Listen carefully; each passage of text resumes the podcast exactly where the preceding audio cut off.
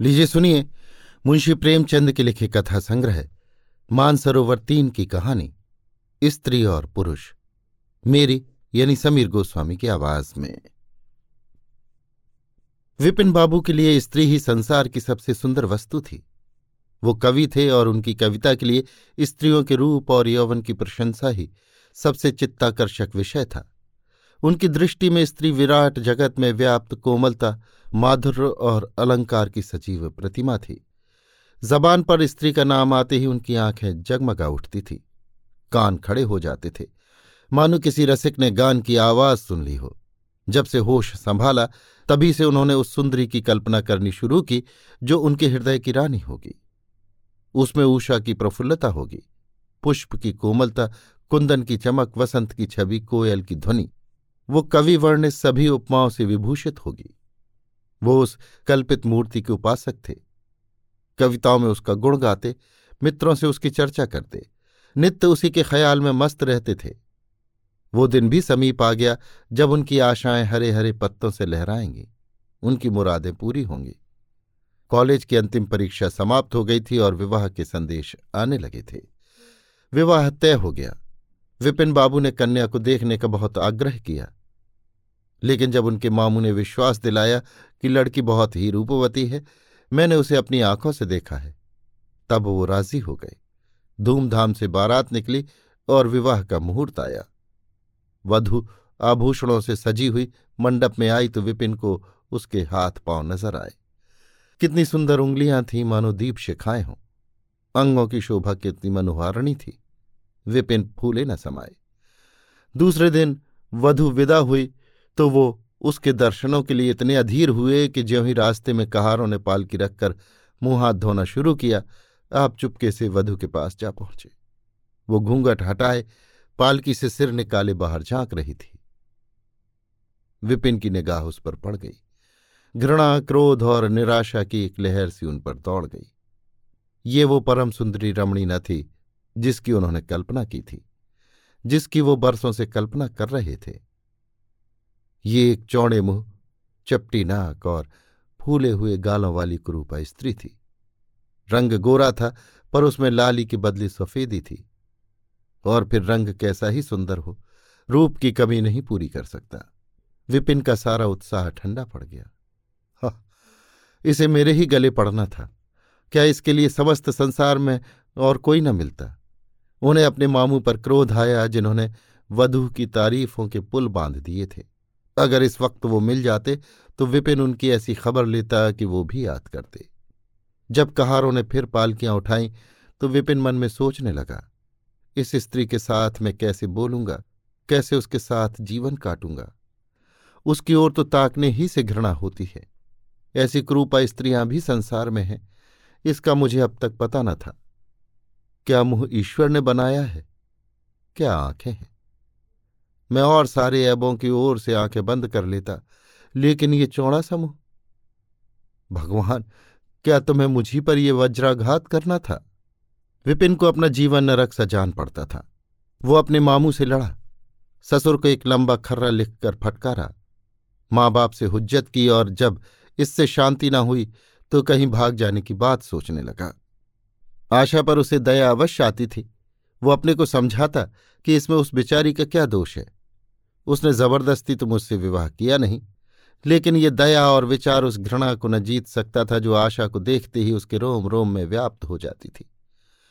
आशा अपने अच्छे से अच्छे कपड़े पहनती, तरह तरह से बाल संवारती, घंटों आईने के सामने खड़ी होकर अपना श्रृंगार करती, लेकिन विपिन को ये शुतुर्गमज से मालूम होते। वो दिल से चाहती थी कि इन्हें प्रसन्न करूं, उनकी सेवा करने के लिए अवसर खोजा करती थी, लेकिन विपिन उससे भागा भागा फिरता था। अगर कभी भेंट हो भी जाती तो कुछ ऐसी जली कटी बातें करने लगता कि आशा रोती हुई वहां से चली जाती।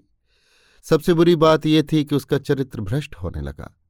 वो ये भूल जाने की चेष्टा करने लगा कि मेरा विवाह हो गया है। कई कई दिनों तक आशा को उसके दर्शन भी न होते।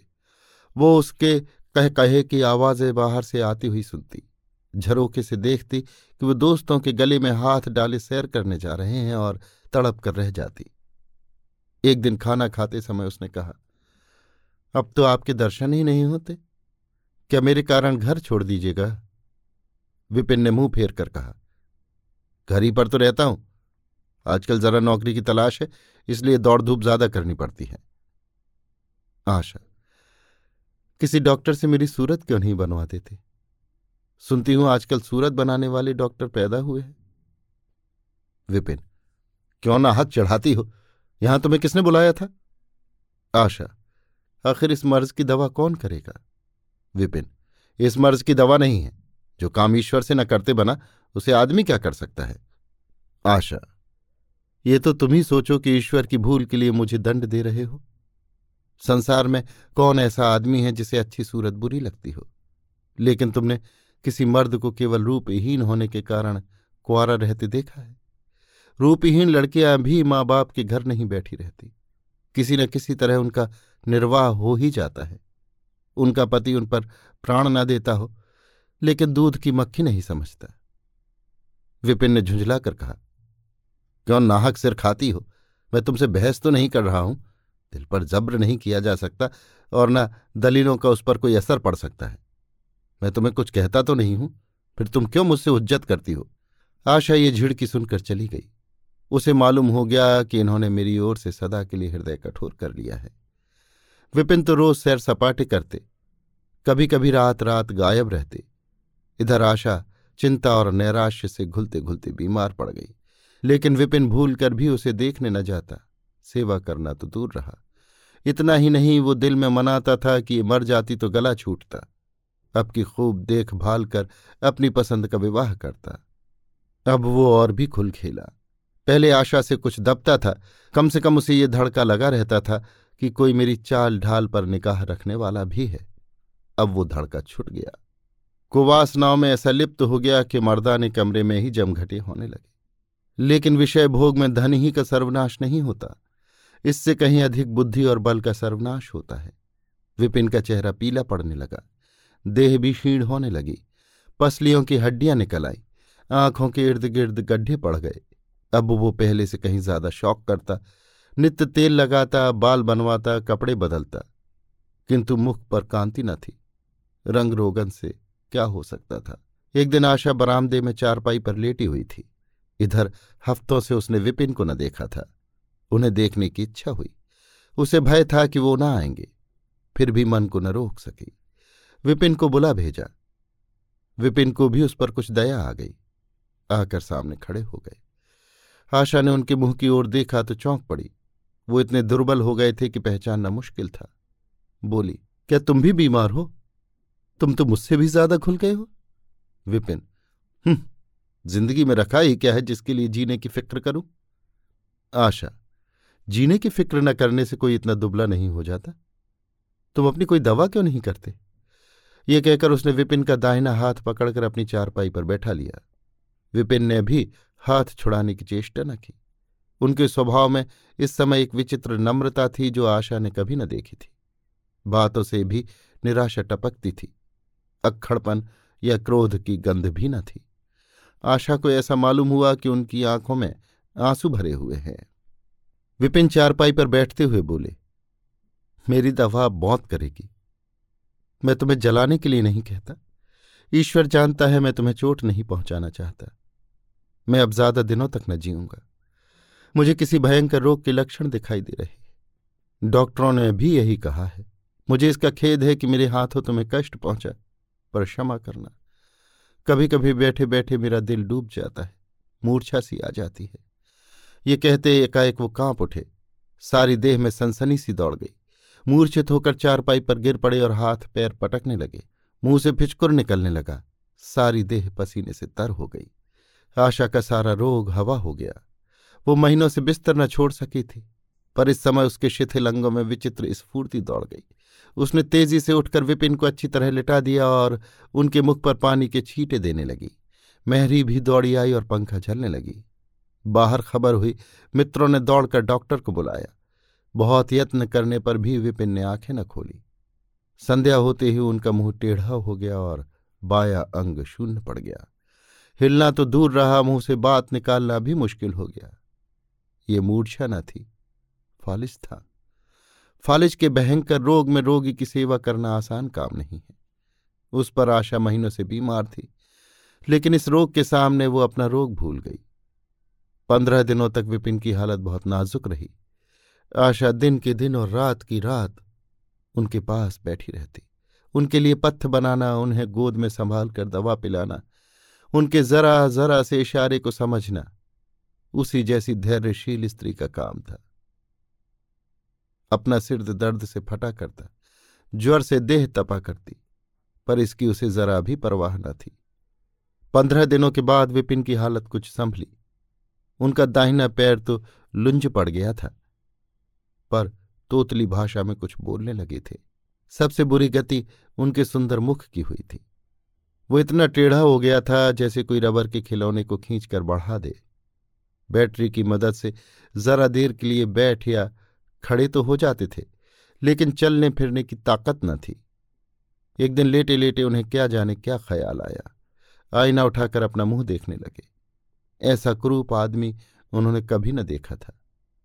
आहिस्ता से बोले, आशा, ईश्वर ने मुझे गुरूर की सजा दे दी। वास्तव में ये उसी बुराई का बदला है जो मैंने तुम्हारे साथ की। अब तुम अगर मेरा मुंह देखकर घृणा से मुंह फेर लो तो मुझे तुमसे जरा भी शिकायत न होगी। मैं चाहता हूं कि तुम मुझसे उस दुर्व्यवहार का बदला लो जो मैंने तुम्हारे साथ किए हैं। आशा ने पति की ओर कोमल भाव से देखकर कहा, मैं तो आपको अब भी उसी निगाह से देखती हूं, मुझे तो आप में कोई अंतर नहीं दिखाई देता। विपिन, वाह, बंदर का समूह हो गया है, तुम कहती हो कोई अंतर ही नहीं। मैं तो अब कभी बाहर न निकलूंगा। ईश्वर ने मुझे सचमुच दंड दिया है। बहुत यत्न किए गए पर विपिन का मुंह न सीधा हुआ। मुख का बायां भाग इतना टेढ़ा हो गया था कि चेहरा देखकर डर मालूम होता था। हाँ, पैरों में इतनी शक्ति आ गई थी कि अब वो चलने फिरने लगे। आशा ने पति की बीमारी में देवी की मनौती की थी। आज उसी पूजा का उत्सव था। मोहल्ले की स्त्रियां बनाव सिंगार किए जमा थीं। गाना बजाना हो रहा था। एक सहेली ने पूछा, क्यों आशा, अब तो तुम्हें उनका मुंह जरा भी अच्छा न लगता होगा। आशा ने गंभीर होकर कहा, मुझे तो पहले से कहीं अच्छा मालूम होता है। चलो बातें बनाती हो। नहीं बहन, सच कहती हूं, रूप के बदले मुझे उनकी आत्मा मिल गई जो रूप से कहीं बढ़कर है। विपिन कमरे में बैठे हुए थे। कई मित्र जमा थे। ताश हो रहा था। कमरे में एक खिड़की थी जो आंगन में खुलती थी। इस वक्त वो बंद थी। एक मित्र ने चुपके से उसे खोल दिया और शीशे से झाँक कर विपिन से कहा, आज तो तुम्हारे यहां परियों का अच्छा जमघट है। विपिन, बंद कर दो। अजी जरा देखो तो कैसी कैसी सूरतें हैं।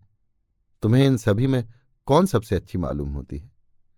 विपिन ने उड़ती हुई नजरों से देखकर कहा, मुझे तो वही स्त्री सबसे अच्छी मालूम होती है जो थाल में फूल रख रही है।